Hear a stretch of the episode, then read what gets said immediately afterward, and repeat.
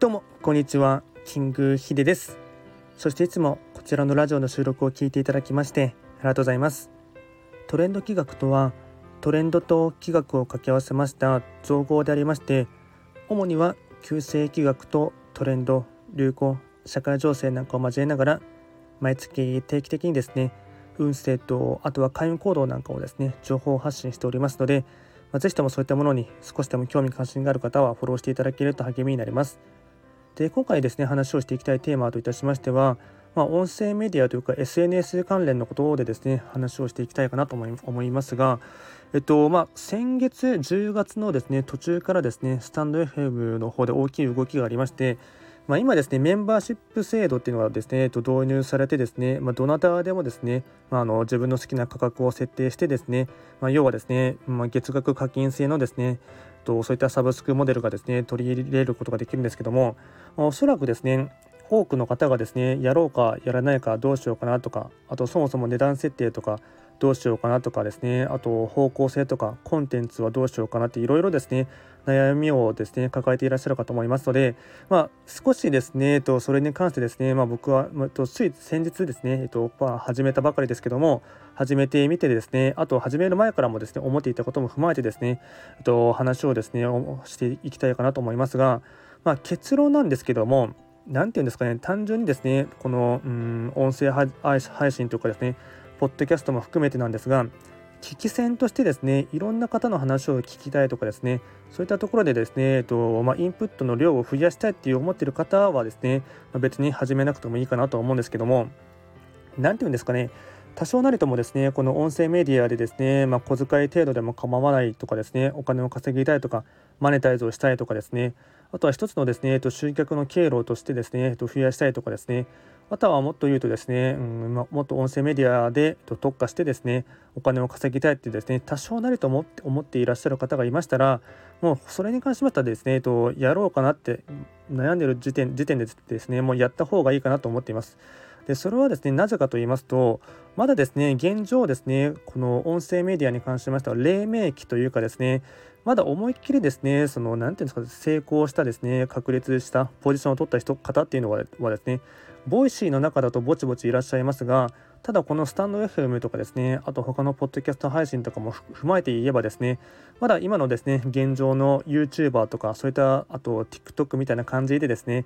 動画の市場と比べていきますとそこまで大きくですね、えっとまあ、ポジションを取れていらっしゃる方とかですね名前が知れ渡っている方っていないと思いますので先駆者になるですね可能性がすごいあるかと思いますし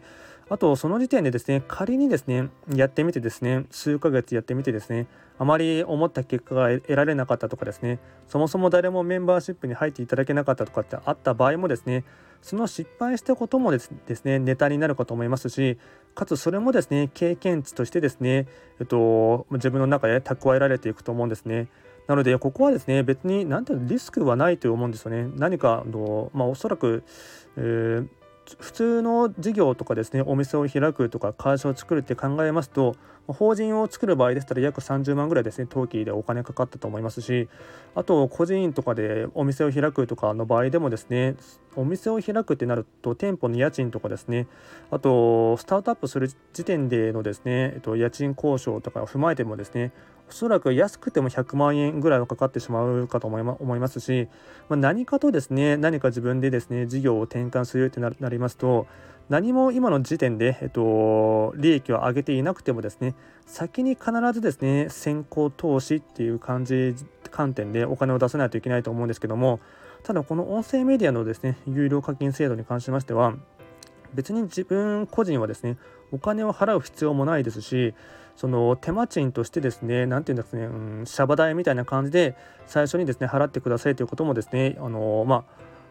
スタンド FM 側からもですねそういった風にはです、ね、請求されませんので本当にやったもん勝ちというかですね経験値を積ませてもらうという時点でもですねすごいいいと思いますし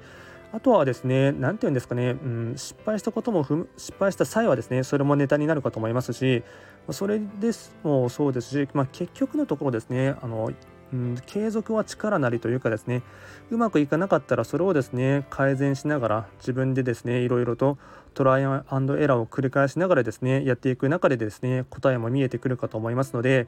その失敗するスピード感もですねすごいですね特にこのウェブ上のあとまあうん SNS も含めてなんですが失敗する速度も早く失敗した方がいいっていうのもありますしそういった観点で見てもですね、まあ、本当にやらない方がですね若干その時間的な観点も見てですね時間の無駄もしくはですねそれをうよようん、くよくよと考えている時点でもですね結構ですね時間がもったいないかなと思いますのでまずは先にですねやってみる。で値段の設定に関してはですねうん何て言うんですかねこのもあこの辺りも人の考え方にもよるかと思いますが僕はですねの意味と意味付けとしてはですね自分がどれだけのものを提供できるかっていう自信の裏付けとかは関係なくですねどちらかといえば自分自身の覚悟の量がすごい大事だなと思っていますので、まあ、正直あまりですね低価格でやってしまうとですね自分自身のですねモチベーションの維持をするためにもですねなかなか続かないかと思いますし、まあ、薄利多売っていうのはですねそういったビジネスモデルはやはりですねあまりお勧めできない点もありますので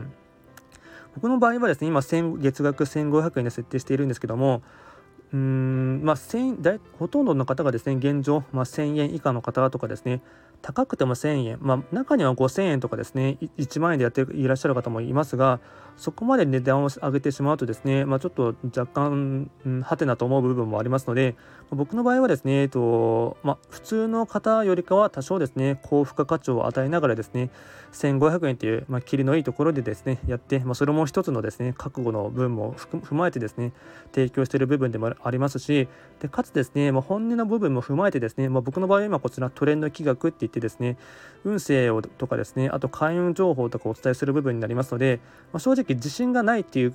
自信がないっていうところはですね、あまり思っていなくてですね、まあ、自信が100%あるかとは言えないですけれども、ただですね、お伝えする内容とかですね、あとそれによってですね、人のをですね、よりですね、うん、改革させるというか成長させる自信はですね、もう自分の中では持っていますので、まあ、そういった部分ではですね、うんまあ、あまり迷い迷いはなかったといえばちょっと語弊はありますが、まあですね、えっとうんまあ、やった方がいいかなとは思っていますし、あとは内容とかに関しましては、まあ、これもそれぞれ人がですね、えっと、今まで、えっと、話してる内容とかあとシェアしてきた内容とかによってもですね若干、うん、いろいろとお悩みする部分はあるかと思いますがただ究極的なことを言ってしまえばですね何て言うんですかね、まあ、一種のですねファンクラブみたいなものというかですねよりその自分の、まあ、人の役に立つ話とかをですねスタンド FM のですね、まあ、公開収録としてあげてですねもう一つのパターンとしてはですね別の方もやっていらっしゃったかと思いますがよりパーソナルな部分でですね自分自身に興味を持ってもらうとかま今でしたらですね、えっと、D2C とかですね、もっと言えば P2C というですね、マーケティングの用語で出ているかと思いますが、個人によりフォーカスしたりすること時点でもですね興味を持ってくれたりあとそれによってですね、えっと、共感を得られればですね